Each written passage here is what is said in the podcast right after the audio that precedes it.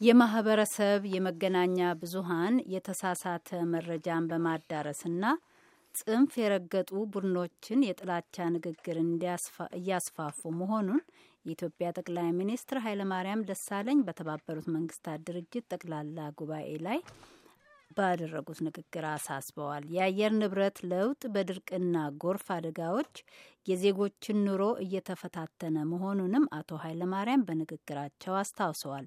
ባልደረባችን ሄኖክ ሰማግዜር በኒውዮርክ ነው የሚገኘው። ከዚያው ዘገባ ልኮልናል። ጠቅላይ ሚኒስትር ኃይለማርያም ደሳለኝ በትናንቱ ንግግራቸው ጊዜ ሳያጠፉ የማህበረሰብ መገናኛ ብዙሃን ላይ ያላቸውን ትችት በንግግራቸው ዳሰዋል። As much as the social media is offering a digital platform to improve exchange of information, ማህበራዊ መገናኛ የመረጃ ልውውጥን ለማሻሻልና የሕዝብን ተሳትፎ ለማሳደግ የሚረዳ መድረክ የመፍጠሩን ያህል አሉታዊ አንደምታውም እንዲሁ ችላ ሊባል የሚችል አይደለም። ጠቅላይ ሚኒስትሩ በንግግራቸው የዓለም መረጋጋትና ሰላም በግጭቶችና ጦርነቶች እንዲሁም በማህበረሰብ የመገናኛ ብዙሃን የህዝብ ተቆርቋሪ እንደሆኑ የሚገልጹ ቡድኖች በአቶ ኃይለማርያም እይታ ጽንፍ የረገጡ አካላት ሁከትን እየቀሰቀሱ እንደሆነ ተናግረዋል። we are seeing how misinformation could easily go viral via social media. የተዛባ መረጃ በማህበራዊ መገናኛ አማካኝነት ምን ያህል በቀላሉ ሊሰራጭና ብዙ ሰዎችን በተለይም ወጣቱን ወደ ተሳሳተ አቅጣጫ ሊመራ እንደሚችል እያየን ነው። ማህበራዊ መገናኛ የሰፊው ሕዝብ ተሟጋቾች ነን የሚሉትና ሌሎችም ጽንፈኞች በሕዝብ እውነተኛ ብሶት ተጠቅመው የራሳቸውን ጥላቻና ዘረኝነት ካለገደብ እንዲነዙ በደንብ ጠቅሟቸዋል። የኢትዮጵያው ጠቅላይ ሚኒስትር ይህንን ንግግር ያሰሙት ሀገራቸው ላለፉት በርካታ ወራት በተለይ በማህበረሰብ የመገናኛ ብዙሃን መረጃዎች የሚሰራጩባቸው ህዝባዊ ተቃውሞዎች እየታመሰች ባለችበት ወቅት ነው። የኢትዮጵያ መንግስት የጸጥታ ኃይሎች በመቶዎች የሚቆጠሩ ሰላማዊ ሰልፈኞችን በጥይት ተኩሰው እንደገደሉ የመብት ድርጅቶች ሲያስገነዝቡ ቆይተዋል። በኦሮሚያ አንደኛ ዓመቱን ሊያስቆጥር የተቃረበ ተቃውሞ በተለያዩ ከተሞች በተለያዩ ወቅቶች ሲካሄዱ ቆይተዋል። በአማራ ክልል በተለይ በወልቃይት ጎጃምና ጎንደር ህዝባዊ እምቢታም እየተስፋፋ መጥቷል። ከዚህም በተጨማሪ ኢትዮጵያ የመገናኛ ብዙሃንን በማፈን የጋዜጠኞችና የመገናኛ ብዙሃን ነጻነት ተቆርቋሪ ድርጅቶች የሚተቿት ሀገር ናት። በማህበረሰብ የመገናኛ ብዙሃን ህገ መንግስቱ ይከበር በሚል ዘመቻ ያካሄዱ የዞን ዘጠኝ ጸሐፊዎች እንዲሁም ሶስት ጋዜጠኞች ለበርካታ ወራት በሽብር ወንጀል ተከሰው የታሰሩባት ሀገር ናት።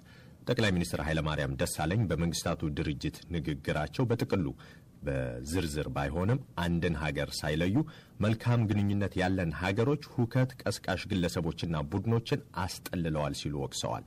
It is simply hypocritical to deny that some of our countries. ከመካከላችን ፈጽሞ ምንም አይነት ችግር ከሌለብን ሀገሮች መንግስታት መጠለያ ተሰጥቷቸው ያለ አንዳች ተጠያቂነት ሀገሮቻችንን የማተራመስ ተግባር የሚያካሄዱ ግለሰቦችና ቡድኖች አሉ። ይህንን መካድ ግብዝነት ነው። ጠቅላይ ሚኒስትር ኃይለማርያም ደሳለኝ ለመንግስታቱ ድርጅት ባሰሙት ንግግር ኢትዮጵያ ዘለቄታ ያለው ልማት ለማምጣት ከአጋር ድርጅቶችና ከሕዝቧ ጋር የያዘችውን የእድገት ጉዞ በዝርዝር ሲያስረዱ እመርታዎች መገኘታቸውን ገልጸዋል። ሆኖም የከባቢ አየር ለውጥ እያስከተላቸው ያሉ ድርቅና የተፈጥሮ አደጋዎች አሁንም ከድህነት ለመውጣት የሚታገሉ ሕዝቦችን ወደ ኋላ እያስቀሩ ናቸው ብለዋል። The fragile nature of our environment has also been evident as the እየተከሰተ ያለው የከባቢ አየር ለውጥ እኛን ጨምሮ በሚሊዮን የሚቆጠሩ የዓለማችንን ሰዎች በመጉዳት ላይ ይገኛል። ችግሩ እየደረሰ ያለበት ሰዓት ደግሞ ሰዎችን ለመርዳት የሚንቀሳቀሱ በጎ አድራጊ ድርጅቶች በሌሎች የዓለማችን አጣዳፊ መፍትሄ በሚሹ እንደ ስደትና ፍልሰት የመሳሰሉ ከፍተኛ የዓለማችን ችግሮች ላይ በተጠመዱበት ሰዓት ነው። ለዚህም ነው ከቀናት በፊት ችግሩን አንስተን የተወያየ ነው። ጠቅላይ ሚኒስትር ኃይለ ማርያም ደሳለኝ የመሩት የኢትዮጵያ ልዑካን ቡድን በተለይ ማክሰኞ ዕለት በዩናይትድ ስቴትሱ ፕሬዚዳንት ባራክ ኦባማ በስደተኞችና ፍልሰተኞች ዙሪያ በተጠራው ጉባኤ ዋና አጋር ሆኖ ሰርቷል። በ192 የተባበሩት መንግስታት ድርጅት አባል አገሮች የተፈረመው የስደተኞችና ፍልሰተኞች ስምምነት ላይ እያንዳንዱ ሀገር ድርሻውን ለመወጣትና ስራ ለመጀመር መዘጋጀቱን ገልጿል። የኒውዮርኩ ስምምነት ምዕራባውያን መንግስታትና ዓለም አቀፉ ማህበረሰብ ስደተኞችን ለሚያስጠልሉ፣ ፍልሰተኞችን ደግሞ በፈቃዳቸው ወደ ሀገራቸው በመመለስ ስራ ለሚተባበሩ ሀገሮች የገንዘብና የምግብ እርዳታ ለማቅረብ ተዘጋጅተዋል። ኢትዮጵያ ከብሪታንያ 80 ሚሊዮን ፓውንድ እገዛ እንደምታገኝም ተገልጿል። ዓላማው በኢትዮጵያ ለኤርትራውያን ፍልሰተኞች ወደ 30 ሺህ የሚጠጉ ፍልሰተኞችና ስደተኞች የሥራ ዕድል መፍጠርና መልሶ ማቋቋም እንደሆነ ተረድተናል። ጉዳዩ እንዴት እንደሚተገበር ከኢትዮጵያ መንግሥት ባለሥልጣናት ጠይቀን ምላሻቸውን እናቀርባለን። ለአሜሪካ ድምፅ ሬዲዮ ሄኖክ ሰማግዜር ነኝ ከኒውዮርክ።